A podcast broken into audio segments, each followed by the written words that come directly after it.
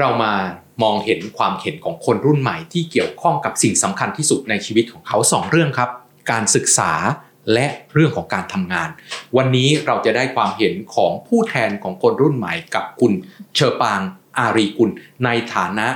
ตัวแทนที่จะเห็นว่าการศึกษาและการทำงานในอนาคตในมุมมองของเขาเป็นอย่างไรปลดล็อกความเข้าใจผ่านเสียงของคนเมืองกับรายการ Unlock the City สวัสดีครับท่านผู้ชมและท่านผู้ฟังทุกท่านยินดีต้อนรับเข้าสู่รายการ Unlock the City รายการที่จะไปปลดล็อกปรากฏการณ์สถานการณ์ต่างๆของชีวิตคนเมืองโดยลูกกุญแจที่มีความเชี่ยวชาญเฉพาะด้านกับผมพนิษฐ์ ผู้จินดาภาควิชาการวางแผนภาคและเมืองคณะสถาปัตยกรรมศาสตร์จุฬาลงกรณ์มหาวิทยาลัยวันนี้เป็น Special Edition ครับเป็นสิ่งที่เราจะมาคุยกันถึงตัวแทนของคนรุ่นใหม่กับสิ่งสำคัญในชีวิตของเขา2เรื่องครับ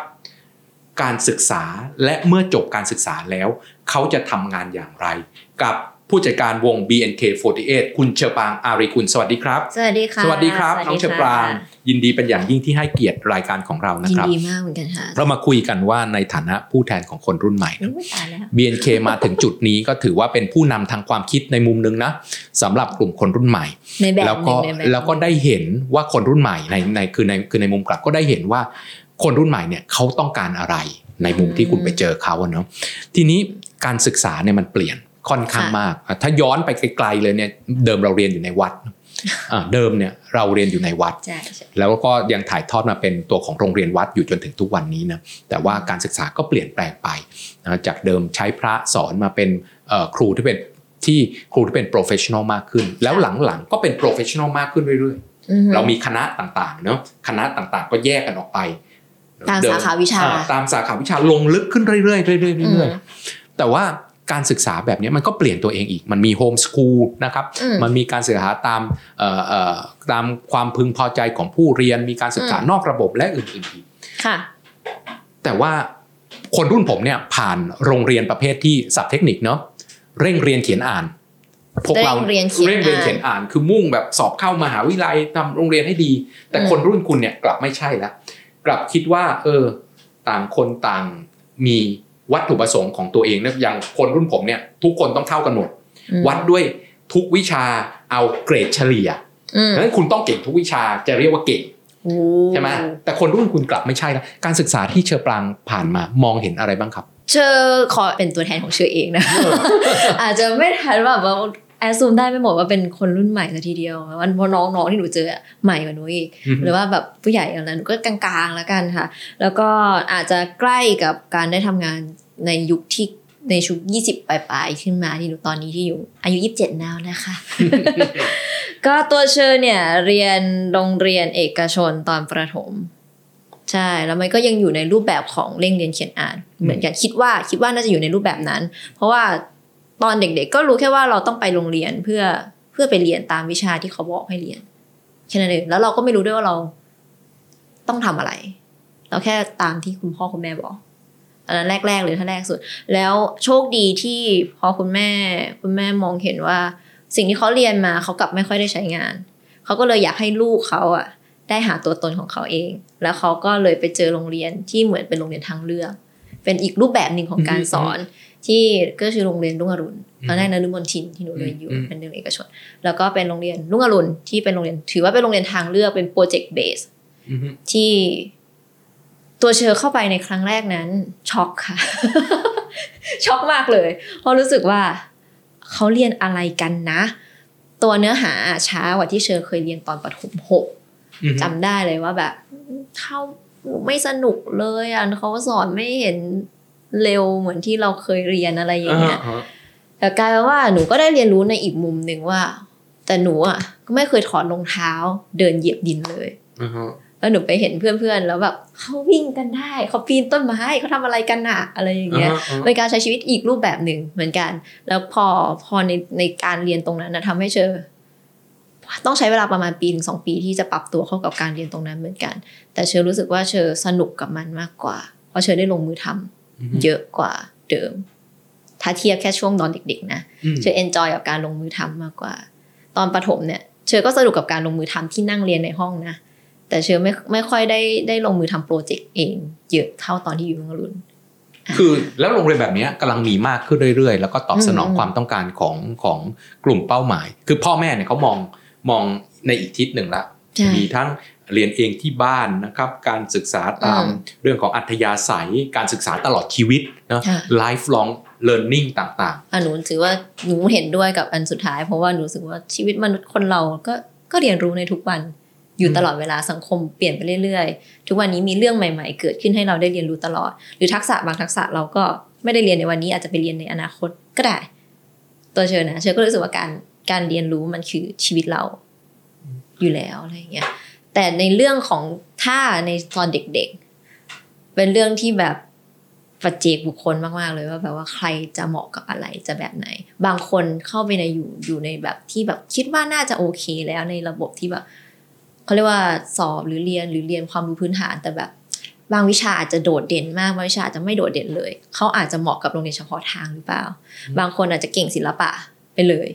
ตัวเชอถ้าเกิดในตอนนั้นเชอยังไม่รู้ตัวเองชอบอะไรแต่เชอรู้แค่ว่าตัวเองถนัดวิทยาศาสตร์กับคณิตศาสตร์ก็เลยเลือกสายคณิตศาสตร์วิทยาศาสตร์เรียนไปก่อนแต่ก็ไม่ได้โดดเด่นขึ้นมาจนสามารถไปสอบโรงเรียนเฉพาะของหัวกะทิได้กำเนิดวิทย์หรืออะไรพวกเนี้ยเคยมีอยู่ในคอนซิเดอร์อยู่เหมือนกันแต่ว่าไปไม่ถึงเพราะว่ามันมีอันหนึ่งที่มันดูค่อนข้างจะน่าสนใจก็คือว่าโรงเรียนเนี่ยจะเปิดโอกาสให้เราได้รู้จักสิ่งที่ไม่ใช่เฉพาะทางของเรามากขึ้นใช่ไหมตัวหนูรู้สึกแบบนั้นนะเพราะว่าสถาบันการศึกษาในระดับตัวของอุดมศึกษาเนี่ยเท่าที่ผมเห็นกับตาตัวเองเนี่ยมันก็เปลี่ยนนะเมื่อก่อนเนี้ยการเข้าเรียนในตัวคณะต่างๆเนี่ยออกมาเรียนวิชานอกคณะหรือเรียนกับคนอื่นเนี่ยน้อยมากจะมีวิชาภาษาอังกฤษวิชาพื้นฐานอะไรต่างๆเล็กๆน้อยๆเท่านั้น 1-2 วิชาเรียกว่าน้อยอ่ะแต่ตอนนี้กลายเป็นว่ามหาวิทยาลัยทั้งหลายเนี่ยมีวิชาที่เรียกว่าศึกษาทั่วไปเป็นวิชาที่เยอะด้วยนะอย่างถ้าเป็นของทางตัวของจุฬาเนี่ย30หน่วยกิจอ่ะเพื่อให้แบบไปเรียนตามหมวดต่างๆเพื่อให้รู้จักโลกมากขึ้นประเด็นเนี้ยดูน่าสนใจไหมสำหรับคนรุ่นใหม่เพราะว่าคนรุ่นผมเนี่ยเมื่อก่อนเนี่ยเข้าไปในคณะเนี่ยสมัยผมเรียนเนี่ยเรียกว่าไปเรียนนอกคณะเนี่ยน้อยมากแล้วก็วิชาที่เรียนนอกคณะบางครั้งเนี่ยมาเรียนข้างในคณะแล้วอย่างเช่นวิชาคณิตศาสตร์วิชาตัวของวิชาภาษาอังกฤษเนี่ยยังต้องจัดสอนเฉพาะคณะนี้เลย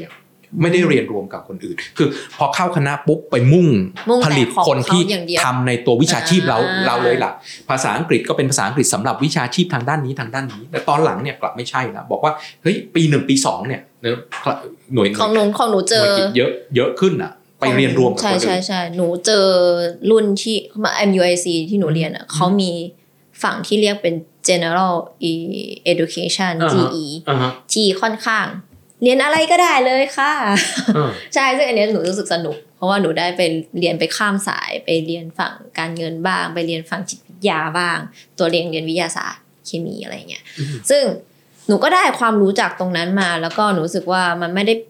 มันอะแดปได้มากขึ้นมั้งค่ะเพราะว่าตอนนั้นน่ะหนูก็มีโอกาสได้เป็นเขาเรียกอะไรนะติวเตอร์ใช่ไหมใช่ปะเขาเรียกว่าช่วยสอนนะช่วยติวเด็กๆอะไรเงี้ยเด็กๆแล้วก็มีผู้ช่วยวิจัยก็คือพอหนูได้ไปลองเรียนแบบพวกจิตวิทยา educational psychology หนูก็ได้เอาอันนั้นมา adapt ใช้กับการทำงานในการเป็นผู้ช่วยสอนไปด้วยเลยใช่ในสมัยของเธอที่เจอฉันรู้สึกว่าพอเขาเปิดโอกาสหนูไม่รู้มาก่อนว่าอ๋อจริงๆปกติมหาลัยเขาจะเรียนแบบแค่ของตัวเองนะแต่หนูเข้าใจว่าอ๋อที่มันน่าจะมีอย่างนี้ตั้งแต่แรกอยู่แล้วที่เปิดให้เราได้ลองอะไรที่อาจจะนอกสายของเราไปแล้วเราได้เจอว่าเราเอามาอัดแอปกับกันมากขึ้นหรือว่าตัวหนูว่าได้ทำแบบนั้น แต่ทีนี้ถ้าเกิดมองว่ามันดีไม่ดีไหม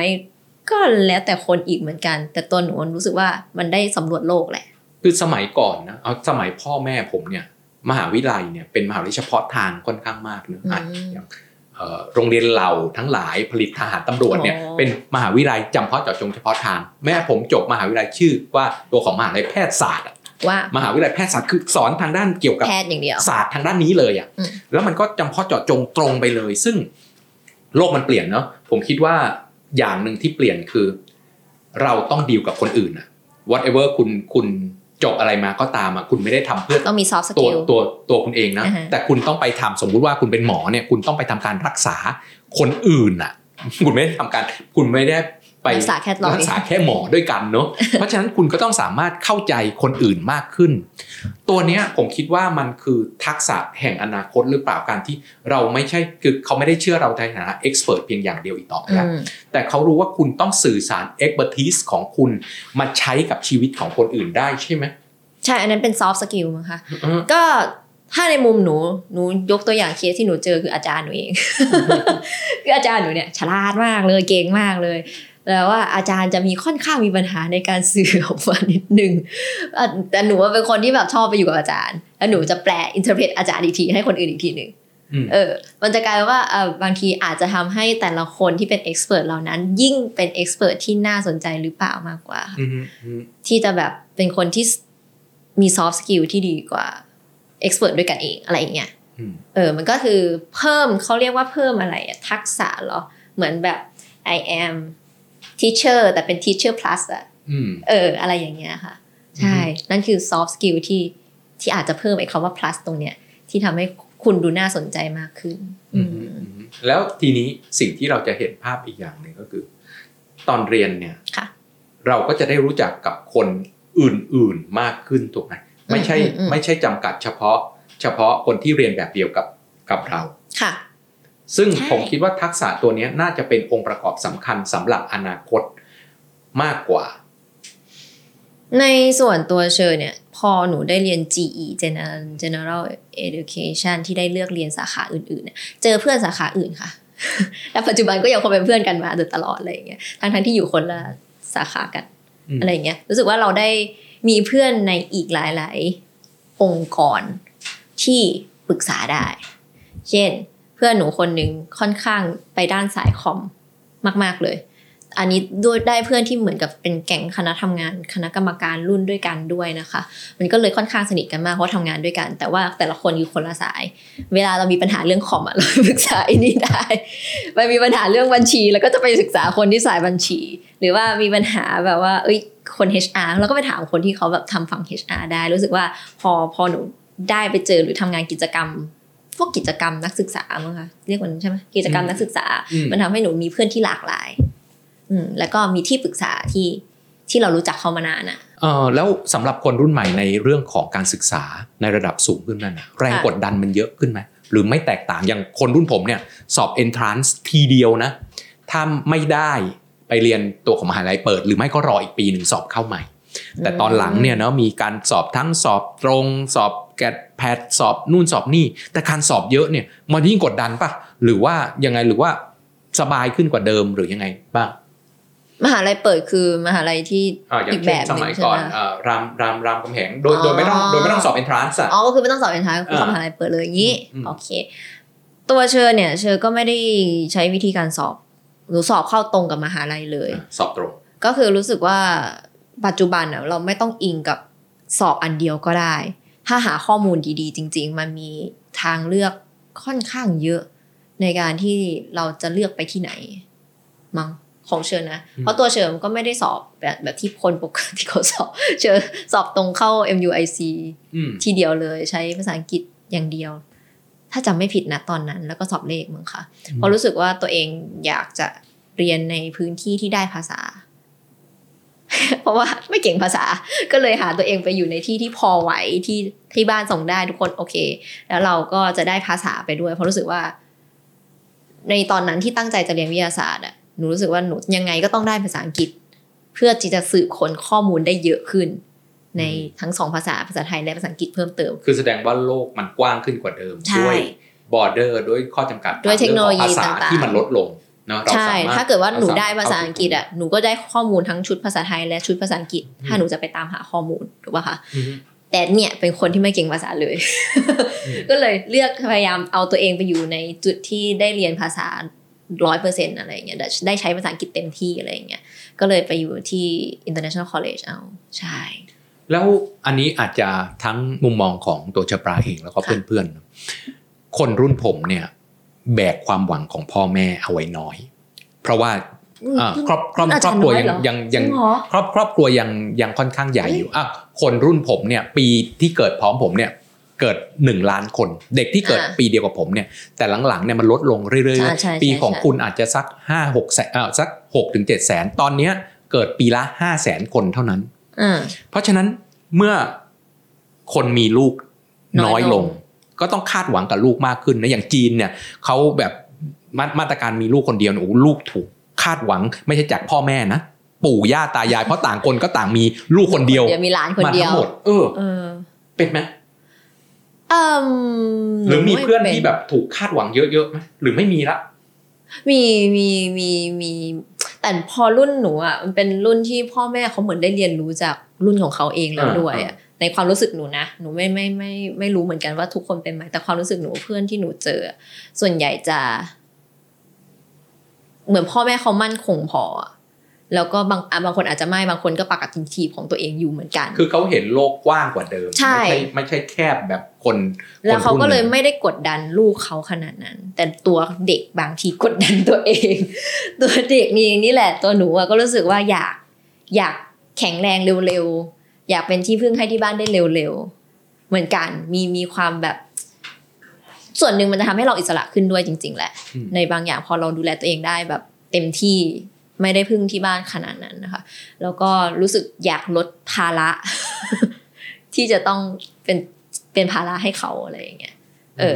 ก็เลยรู้สึกว่าอาจจะเป็นความที่เราก็จะพยายามที่จะแข็งแรงด้วยตัวของเราเองให้ได้ดีที่สุดแต่ถามว่าในเรื่องความคาดหวังของบางบ้านก็มีเหมือนกันแล้วคนรุ่นใหม่เนี่ยมีความกดดันต่อการศึกษามากไหมถ้าคนรุ่นเก่าเลยคนรุ่นพ่อแม่ผมเนี่ยกดดันน้อยเขามีคำสมัยก่อนว่าที่ตายก็ฝังที่ยังก็เลี้ยงคือมีลูกเยอะเนาะก็คือถ้าตายก็ตายไปถ้าคุณยังมีชีวิตอยู่คุณก็มีชีวิตอยู่ไปแล้วเมื่อก่อนเนี้ยตลาดงานเนาะใช้แรงงานอะไรต่างๆมันเยอะมากเนาะคนสมัยก่อนแรงงานคนเป็นสิ่งเป็นสิ่งที่คนต้องการมากแต่ตอนหลังก็มีเรื่องของฐานของความรู้เพิ่มขึ้นมามันมียุคนึงที่คนไม่จบปริญญาเนี่ยทำอะไรไม่ได้เลยแหละแต่พอถึงคนแต่ว่าสมัยผมเนี่ยมันรับน้อยมากเข้าการศึกษาระดับเข้า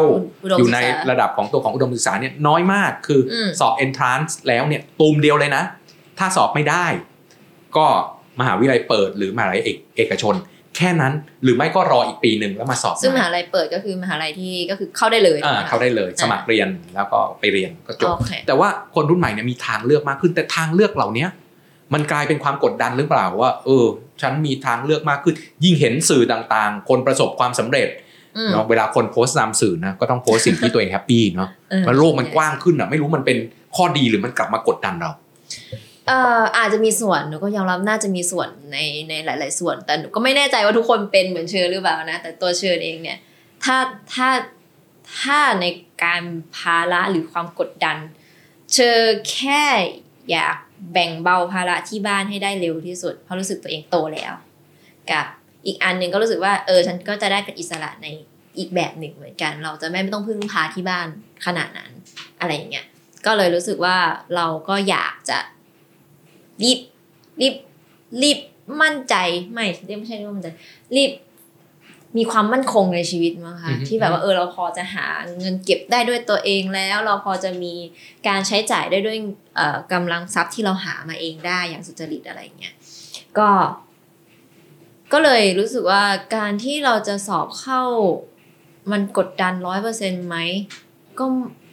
มันมีทางเลือกเยอะขึ้นมั้งคะเยอะขึ้นมากๆเลยตัวเชอร์ไม่ได้สอบพวกสอบที่มันเขาสอบกันแบบตุ้มเดียวเพื่อเข้าเลยอันนี้เลือกที่จะไปเรียนภาษาอังกฤษ เลือกเรียนที่เป็นอินเตอร์ในคณะวิทยาศาสตร์ก็หาที่จะเรียนนะเพราะรู้สึกว่าอยากได้ภาษาแล้วก็ช้างบ้านไหวอยู่ก็โอเคเราก็พยายามแต่เราก็พยายามหาทุนเรียนนะคะเราก็ได้สอบได้ทุนอยู่บ้างได้ทุนเรียนดีอะไรอย่างเงี้ยก็เพราะนั้นทางเลือกมันหลากหลายขึ้นค่ะแต่มันจะแค่เราจะกดดันตัวเองให้รีบไปประสบความสำเร็จหรือว่ารีบทำนู่นทำนี่หรือเปล่าอันนั้นอาจจะเป็นเรื่องของแต่ละคนอีกทีนึงซึ่งตัวเชอเนี่ยเชอแค่อยากช่วยที่บ้านให้ได้เร็วที่สุดเท่าที่เราจะทำได้แบบรีบตั้งตัวให้ได้อะไรอย่างเงี้ยก็เลยตั้งแต่ปี 1ก็เริ่ม เริ่มรับสอนพิเศษบ้างเริ่มไปเป็นผู้ช่วยอาจารย์บ้างอะไรอย่างเงี้ยซึ่งอาจารย์ก็มีเงินเดือนให้ด้วยนั่นคือตอนนั้นตำแหน่ง TA ถูกไหม TA ค่ะ Teacher Assistant ใช่ค่ะก็ได้เป็นตั้งแต่ช่วงปี1ไปปลายปี2ก็ได้ทำงานในส่วนนั้นแหละก็ดีใจเหมือนกันที่เราเข้าไปถึงตรงนั้นได้อะไรอย่างเงี้ยเพราะนั้นถามว่าไม่รู้ว่าทุกคนกดดันขนาดนั้นไหมแต่ถ้าปัจจุบันในมุมเชอคิดว่ามันมีทางเลือกหลากหลายขึ้นกับโอกาสในการที่จะตั้งตัวได้มันไม่ใช่จำเป็นต้องรอให้ตัวเองอายุเยอะก่อนถ้าเกิดเขามองหาช่องทางตั้งแต่แรกๆเจอแล้วเขาตั้งตัวได้บางทีก็เพื่อนหนูก็ไม่เรียนแล้วเหมือนกันบางคนมีลูกน้อยลงเนี่ยมันคาดหวังเยอะขึ้นไหมเพราะว่าอย่างจีนเนี่ยคาดหวังเยอะมากเนาะมาตรการมีลูกคนเดียวเนี่ยทำให้พ่อแม่เนี่ยมีลูกเดียวเพราะมันไม่ใช่แค่คนเดียวเพราะมันหลานคนเดียวด้วยมันหลานคนเดียวด้วยเพราะปู่ย่าตายายก็มีลูกคนเดียวอ่ะพอมีลูกน้อยลงเนาะเด็กน้อยลงเนี่ยมันถูกกดดันขึ้นบ้างไหมแล้วแต่บ้านนะอันเนี้ยบ้านเชอไม่บ้านเชออยากทำอะไรทำอยากขอให้ลูกมีความสุขพอพ่อแม่อาจจะพ่อกับแม่อาจจะเจอมาหนูก็เลยรู้สึกว่าพ่อกับแม่เขาก็เลยไม่อยากจะทำแบบนั้นแล้วหนูก็เลยได้ค่อนข้างชิลมากๆว่าอยากทำอะไรทำอะไรอย่างเงี้ยแต่เขาก็มีความกังวลและมีความเห็นของเขาในตอนที่เชอเรื่องเรียนวิทยาศาสตร์แล้วอยู่ๆก็จะมาทำงานสายไอดอลเขาก็แบบเฮ้ยไม่เอาดีกว่าไม่เชออันนั้นก็มั่นคงดีแล้วนินเธอก็มีเส้นทางของตัวเองแล้วแต่หนูใช้วิธีเดี๋ยวหนูทำทั้งสองทางนะพ่ออะไรอย่างเงี้ยบอกว่าก็เดี๋ยวก็จะเรียนทั้งเรียนให้จบให้ดีที่ตัวเองตั้งใจไว้แล้วก็มาทำอันนี้ด้วยอะไรอย่างเงี้ยเพราะว่าต้องใจเขาใจเรามึงคะถ้าเกิดมีทางบ้านบางบ้านมีความกังวลแล้วก็หาจุดข้อตกลงตรงกลาง สำหรับเชอกับพ่อก็คือวิธีว่าเดี๋ยวเชอจะเรียนให้ดีนะเชอจะไม่ดรอปเชอจะเรียนให้จบตามเวลาจะได้แบบไม่ลำบากในส่วนไหนแล้วจะพยายามบาลานซ์ให้ได้อะไรอย่างเงี้ยด้วยแล้วมันด้วยมันมีรีเทิร์นพยายามที่จะมีรีเทิร์นกับที่หนูสามารถดูแลตัวเองได้ในระดับหนึ่งแล้วถึงยังต้องพึ่งที่บ้านอยู่ในบางส่วนแต่ในช่วงนั้นก็ค่อนข้างโอเคขึ้นแบบที่แบบว่าโอเคเราทำสองอย่างไปด้วยกันได้และเป็นคนบ้างานและเป็นคนดื้อเงียบค่ะเพราะฉะนั้นถ้าเรารับปากอะไรไปแล้วนั้นเราก็จะพยายามทำให้มันได้ค่ะนี่ประเด็นหนึ่งที่ดูน่าสนใจคือการทำงานระหว่างเรียน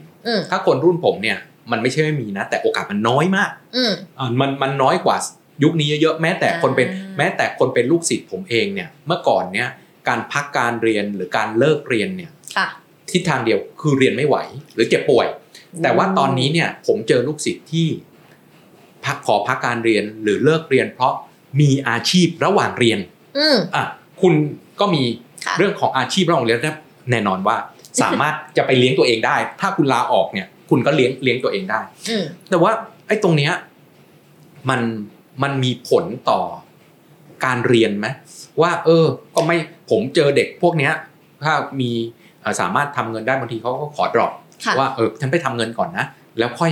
กลับมาเรียนจนจบหรือว่าเลิกไปเลยเพราะว่ามีโอกาสได้เงินเยอะกว่าเรียนจนจบมาทำอาชีพเนี้ยได้เงินน้อยกว่าด้วยซ้ำซึ่งตัวเนี้ยมันเป็นทิศทางอันหนึ่งที่ทำให้การเรียนมันมีปัญหาหรือเปล่าหรือว่าเปลี่ยนวิธีคิดของคนว่าปริญญามันไม่สำคัญอีกต่อไปแล้วป่ะมันไม่ใช่ว่าการเรียนมีปัญหาหรือปริญญาไม่สำคัญเขาจำเป็นจะต้องใช้มันหรือเปล่ามากกว่าถ้าเพราะด้วยความที่ว่าพอมันมีช่องทางเยอะขึ้นเราสามารถเขาเรียกว่าโพสต์ลงไปแล้วมีคนมาเห็นได้เยอะกว่าที่เราไปยืนเปล่าประกาศเมื่อก่อนมันไม่มีช่องทางตรงนี้หรอกค่ะพอมันมีช่องทางแบบนี้เยอะขึ้นไอเดียหรือของหรืออะไรมันก็เข้าถึงผู้คนได้ง่ายขึ้นมันก็ทำอาจจะ generate อะไรกลับมาได้ง่ายขึ้นในหลายๆรูปแบบแล้วแต่คนที่เขาสามารถหาไอเดียมาตรงนั้นได้ถูกไหมเพราะนั้นพอที่เขาทำแบบนั้นก็ไม่ผิดเพราะว่าเขาอยากเอาเวลาทุ่มเทไปกับการทำงานแล้วก็เขาได้รีเทิร์นมาก่อนที่เขาจะเรียนจบด้วยซ้ำอะไรอย่างเงี้ยเพราะว่าสุดท้ายการเรียนที่เราเรียนไปก็เพื่อหาทางมีชีวิตรอดหรือเปล่าคือผมเคยเจอเคสแบบนี้ว่าลูกศิษย์ผมเนี่ยไปได้งานอย่างอื่นที่ได้เงินเยอะมากแล้วเขาก็เรียนจนจบปริญญาโดยเขามองว่าปริญญาเนี้ยคือเหมือนการซื้อประกันชีวิตถ้างานที่เขาทำแล้วได้เงินมากเนี่ยมันเกิดปัญหาขึ้นมาเนี่ยเขายังได้ประกันชีวิตแต่สิ่งที่เราพบก็คือในเมื่อมันไม่ใช่สิ่งจำเป็นเหมือนคนรุ่นผมว่าถ้าไม่จบปริญญาอันนี้เนี่ยไม่สามารถทำงานอะไรได้เลยเนี่ยความทุ่มเทอะไรต่างๆก็ลดลง เป็นไปได้ทั้งหมดเลยค่ะแล้วก็แล้วแต่คนแล้วแต่ความไหวและปัจจัยของแต่ละคนด้วยว่าไองานที่เขาได้มากๆเนี่ยมันอยู่ได้นานแค่ไหนแล้วถ้าเขาได้มากๆแต่เขายังเอาประกันไว้ด้วยเขาไหวที่จะทำเอาไอ้ใบประกันนั้นหรือเปล่าของเคสหนูบางทีถ้าน้องหนูก็มีเคสว่าในน้องๆในวงเนี่ยพี่หนูอยากทำงานตรงนี้แล้วหนูกำลังสนุกกับมันมากแต่หนูต้องเรียนไปด้วยแล้วหนูรู้สึกว่าหนูไม่ไหวหนูก็จะแนะนำว่าคุยกับที่บ้านว่าดรอปก่อนไหมอยากเต็มที่กับตรงนี้หรือเปล่าหรือจะบาลานซ์เอาอันนี้ลงมาแล้วอันนี้ขึ้นมามันขึ้นอยู่กับแต่ละคนแล้วก็คอนดิชันหรือแบบปัจจัยของแต่ละคนมากๆว่าเรารอบตัวเราสภาพของเราเนี่ยไหวแค่ไหนตัวเชอเนี่ยเป็นพวกดื้อด้าน ก็เลยสองด้านเลยค่ะแบบเอาให้สุดเต็มที่แต่ด้านที่หนูหายไปก็มีนะก็คือเพื่อนค่ะไม่มีเลยค่ะแทบจะไม่เจอเพื่อนเลยในช่วงนึงอะไรอย่างเงี้ยหายไปเลยอะไรอย่างเงี้ยใช่ทีนี้กระโดดเข้าสู่การทำงานบ้างเอาพื้นๆก่อนว่าคนรุ่นเนี้ยต้องการ working environment แบบไหนเช่นบอกว่าไม่ต้องการมาฟิกเวลากับการทำงานของฉันให้วัดเป็นเรื่องของ KPI เลยจะเอาอะไรก็เอาไม่ใช่ให้มันนั่งฉันลูดนิ้วแล้วเข้ามานั่งเฉยๆเวลาฉันก็มีค่าในมุมของฉันเหมือนกันนะถ้าฉันทำงานเสร็จตามที่เธอต้องการแล้วฉันก็มีสิทธิ์จะทำอะไรก็ได้ไม่ใช่มานั่งบอกว่าฉันต้องนั่งวันละ8 ชั่วโมงอย่างนี้ใช่ไหมหรือว่าคนรุ่นใหม่คิดยังไงกับตรงนั้นอย่านับหนูเลยละกันค่ะเพราะหนูไม่เคยต้องไปอยู่ในตีนเลยอ่ะด้วยความที่หนูทำงานตั้งแต่เรียนมหาลัยหนูก็เลยไม่มีสเกจดูอะไรแบบนั้นแล้วก็งานที่เคยทำมามันเป็นงานที่ flexible หมดแล้วถ้าคิดว่าตัวเองต้องไปทำแบบนั้นเนี่ยหนูปรับตัวได้ค่ะรู้สึกว่าหนูปรับตัวได้แล้วมันแล้วแต่องค์กรแล้วแต่มากๆว่าระบบของแต่ละที่เป็นยังไงแต่ในความคิดของเชอเท่าที่เชอรู้จักเพื่อนของเชอและคนรอบตัวของเชอข้างนอกนั้นรู้สึกว่าทุกคนจะชอบการที่ตัวเองมีเวลาให้ตัวเองเวลาเป็นสิ่งที่ฉันควบคุมในตัวเองเพราะฉะนั้นการที่เขาต้องไปติดบัตรนั้นอาจจะไม่ใช่สิ่งที่ตอบโจทย์ทุกคนขนาดนั้นค่ะทุกคนอยากจะมีเวลาเป็นของตัวเองมากกว่าเพราะฉะนั้นถ้าเกิดเขาทำงานเสร็จหรือเขาเลือกจะไปทำงานกลางคืนแต่งานมันเสร็จตามเดทไลน์อ่ะนั่นก็น่าจะพอหรือเปล่า อะไรอย่างนี้ซ้อมตอนนี้หนูก็เป็นแอพพลายแบบนี้กับตัวน้องๆที่เวลาซ้อมเหมือนกันเพราะรู้สึกว่าทุกคนมีเรื่องในหัวตัวเองเยอะมากมีเรื่องที่ต้องจัดการเยอะมากเชอก็โอเคฉันให้เวลานะมีเวลาก่อนถึงงานเนี้ยฉันให้เวลาคุณ2 อาทิตย์เลยมีวันซ้อมให้อย่างนี้4ครั้ง3ครั้ง4ครั้งถึง4ครั้งที่จะมาซ้อมรวมกันถ้ามาไม่ได้ถ้าติดนู่นติดนี่จริงๆรับผิดชอบตัวเองมาก่อนได้ไหมถ้าไม่ได้ก็ถือว่าโอเคเราคุยกันแล้วนะว่ามันไม่ได้นะมันไม่ถึงมาตรฐานเราอาจจะต้องมีการปรับเปลี่ยนตัวคนเมมเบอร์หรือต้องสลับปีกหรือต้องอะไรกันอีกทีหนึ่งแต่รู้สึกว่าพอมันเป็นแบบนั้นเขาดีไซน์ชีวิตตัวเองได้มากขึ้นและน้องๆส่วนใหญ่ค่อนข้างแฮปปี้กับระบบแบบที่หนูทำอยู่ทีนี้สิ่งอันหนึ่งที่อยากถามคือคนรุ่นผมแล้วก็ก่อนผมเนี่ยเวลาจบมาทำงานขององค์กรไหนแล้วก็เหมือนผูกพันกับตัวองค์กรนั้นน่ะถ้านึกถึงคนของประเทศญี่ปุ่นก็คือทำงานที่บริษัทไหนก็เป็นครอบครัวของตัวของบริษัทนั้นเนอะแล้วก็ไม่ลาออกทุ่มเทชีวิตกับการทำงานไม่ได้สนใจเวลาไม่มีชีวิตส่วนตัวถือว่าเป็นแบบนั้นป่ะนะแต่คนรุ่นใหม่เนี่ยเขามีคำว่า work life balance มากขึ้นมันใช่ไหมกับเราควรจะบาลานซ์เรื่องส่วนตัวเรื่องงานเรื่องครอบครัวและอื่นๆหรือว่ามันตอบยากมากค่ะแล้วแต่คนนะคะอาจารย์ตัวเชอรู้สึกว่าบาลานซ์เชอมันพังมากเหมือนกันแต่อาจจะไปชดเชยในอนาคตก็ได้แล้วแต่คือตอนนี้แน่นอนว่าเคสของเชอปรางอาจจะเป็นเคสที่แตกต่างจากคนอื่นเพราะตอนนี้เชอปรางเดินไปไหนเนี่ยมันคือเชอปราง BNK48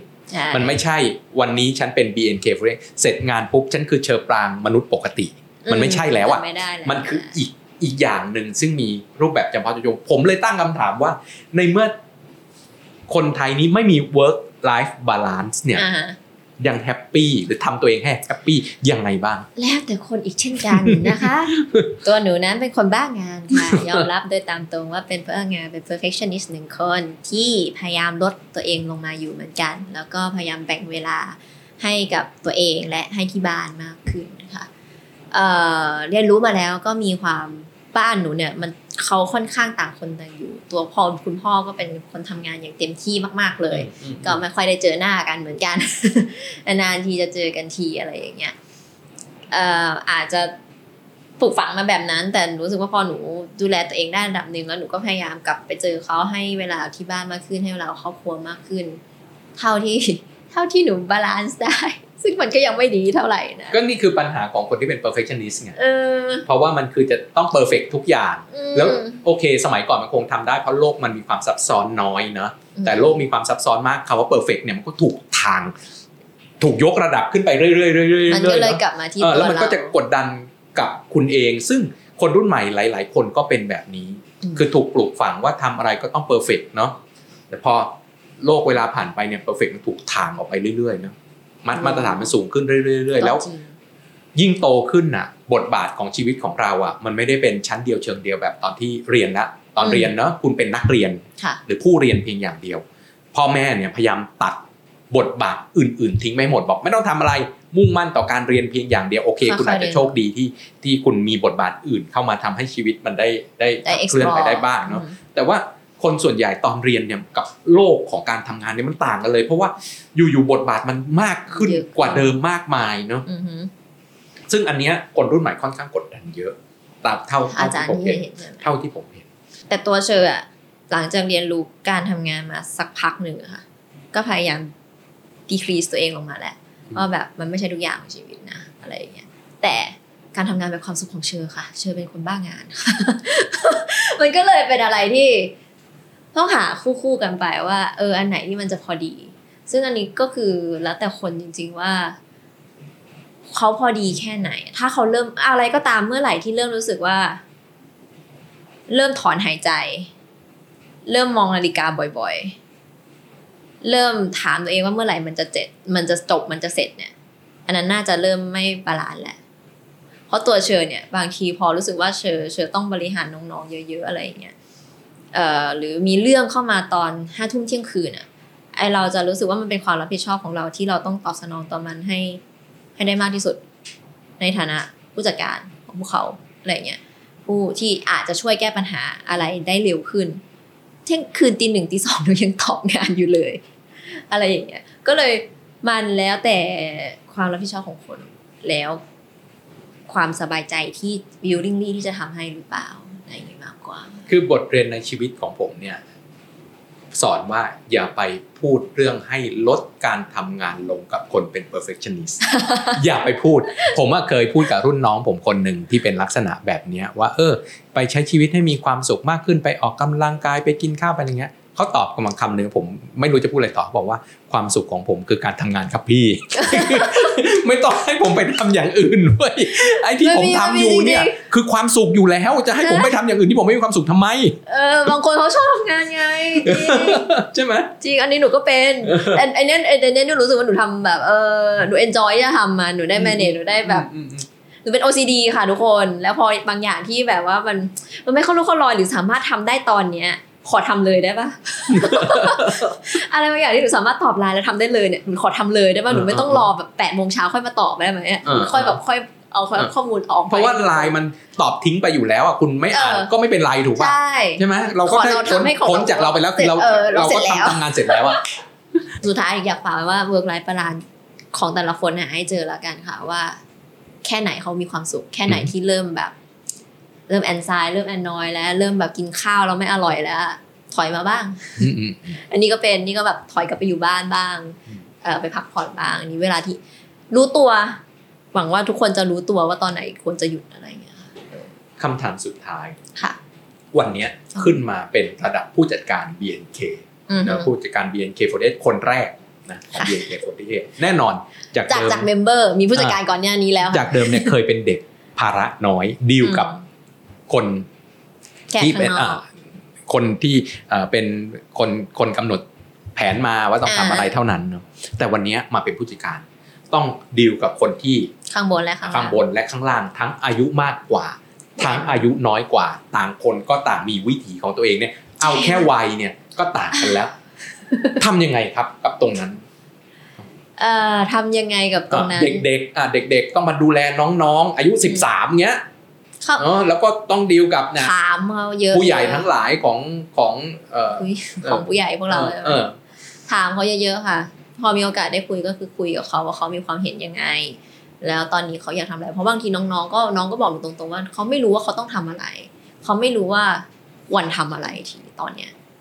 หนูก็โอเคงั้นพี่แนะนำแบบนี้หนูโอเคไหมก็คือยื่นตัวเลือกยื่นเงื่อนไขแล้วเราลองปรับกันดูเพราะล่าสุดที่ผ่านมาจริงๆหนูทำตั้งแต่ต้นปีหนูก็ปรับรูปแบบการซ้อมมาค่อนข้างเยอะพอสมควรแล้วก็รับฟังที่น้องๆเขาบอกว่าเอ้ยอันนี้พี่หนูมันไม่เวิร์กนะหนูมาแล้วหนูไม่ค่อยได้ซ้อมเลยอะไรอย่างเงี้ยไอเราก็เลยโอเคงั้นเราก็ต้องปรับแน่ๆเพราะมันดูมันจะไม่เวิร์กจริงๆเพราะหนูยังคงเป็นคนที่ทำงานเองด้วยแสดงว่าสำหรับกับเด็กกว่าเราต้องมี choice ให้เขาแต่เราคุมว่า choice ต้องไม่เกินนี้แหละไม่น้อยกว่านี้และไม่เกินนี้เพราะเราก็มีเกณฑ์ของเรานะแต่ต้องมี choice ให้เขาไปบอกว่าต้องทำอย่างนี้เลยไม่ได้ไม่ใช่ไม่ได้ค่ะมันก็มีเคสที่ว่าโอเคเราอามัสก็มีแต่อันที่เราเป็น alternative ให้เขาได้เป็นตัวเลือกทางเลือกให้เขาได้มันเป็นการที่มันถือเขาจะแฮปปี้กับเขารู้สึกว่าเขามีตัวตนอะไม่ใช่เราไม่ฟังเขาพอเป็นแบบนั้นน้องก็เลยค่อนข้างจะแบบโอเคพี่อย่างนี้ได้ไหมอย่างนี้ได้ไหมบางอย่างเราก็ตีกลับไปว่าอันนี้ไม่ได้มันมีเหตุผลแบบนี้อยู่อธิบายไปเข้าใจไม่เข้าใจไหมไม่รู้ เราได้อธิบายแล้ว พยายามมากสุดแล้วบางอย่างอ่ะต้องให้เขาเรียนรู้เองจริงค่ะพอหนูเคยแล้วกับเจน3หรือเจนที่เขาเพิ่งเข้ามาใหม่ที่หนูได้ดูแลอะไรเงี้ยก็น้องผ่านไปปี2ปีถึงกลับมาพูดกับเชอว่าหนูเข้าใจพี่ในวันนั้นแล้วค่ะเพราะฉะนั้นไม่รู้เหมือนกันว่าวันนี้ที่เราพูดไปอ่ะจะมีคนเก็ทในสิ่งที่เราอธิบายมากน้อยก็เหมือนกันแหละผมสอนหนังสือเรียนอยู่5ปีมันไม่สนใจหรอกแต่พอเรียนจบแล้วไปทำงานจริงก็วิ่งกลับมาใช่ใช่มันก็มีแล้วกับท่านกับผู้ใหญ่เราก็คือต้องฟังเขาแล้วเราค่อยแบบว่าผู้ใหญ่ของคุณก็ฟังยากนะต้อมจ๊อบโรสแหมเขาก็ยังฟังหมายถึงหนูว่าฟังเขาก่อนแล้วก็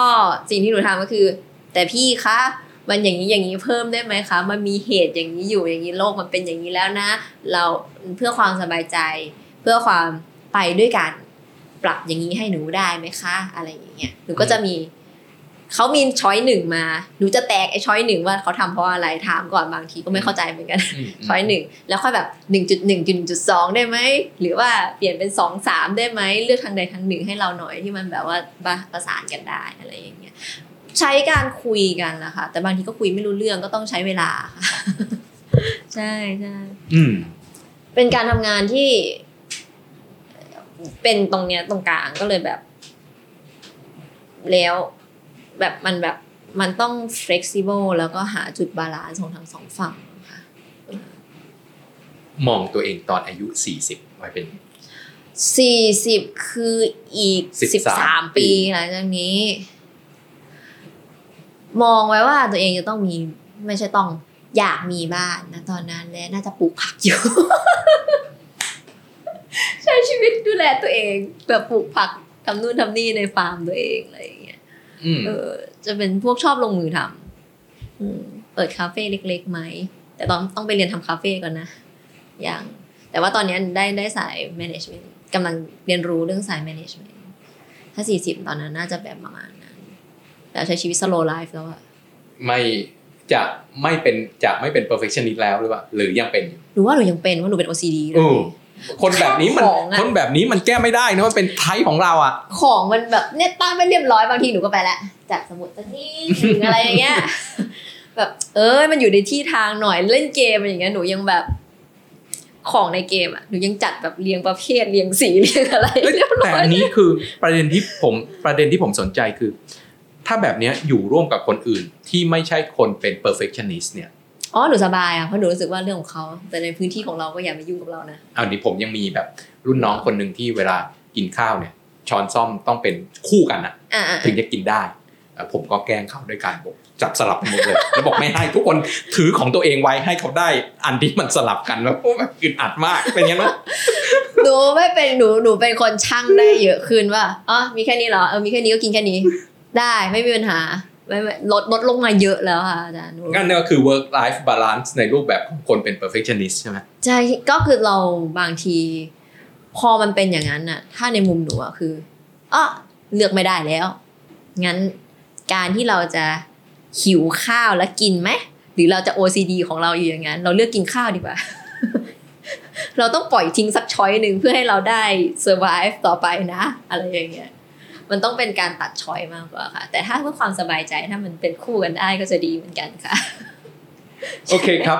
วันนี้เราได้รับความเห็นของคนรุ่นใหม่ที่จะมาชี้นำสังคมของเราต่อไปในอนาคตแน่นอนว่าอันนี้คือความเห็นของคนคนเดียวนะครับแต่ว่านี่ก็คือตัวแทนที่เป็นเสียงหนึ่งของคนรุ่นใหม่ที่จะบอกว่าอนาคตของสังคมเราอยู่ในมือเขาพวกเรานะคนรุ่นเราก็คงถึงเวลาที่จะต้องถอยออกไปแล้วก็ให้คนรุ่นใหม่มาแทนแล้วเราต้องมองเขาด้วยความเข้าใจมากขึ้นหวังว่าเทปนี้นะครับจะเป็นสิ่งที่ทำให้เราเข้าใจคนแต่ละเจเนอเรชันคำถามที่ผมถามไปเป็นคำถามตัวแทนของคนรุ่นผมเนาะมาถามตัวแทนของคนรุ่นใหม่ว่ามันต่างกันยังไงเพื่อจะทำความเข้าใจเพื่อให้คนแต่ละเจเนอเรชันสามารถอยู่ด้วยกันได้อย่างมีความสุขวันนี้ก็ต้องลาไปแค่นี้กับ Unlock the City แล้วพบกับเราได้ใน3ช่องทางนะครับ Spotify YouTube และ Apple Podcast Search คำว่า Unlock the City เข้าไปเจอเราแน่นอนแล้ววันนี้ลาไปก่อนกับคุณเชอปรางอาลีคุณผู้จัดการ BNK48 ขอบคุณมากครับสวัสดีครับยินดีค่ะ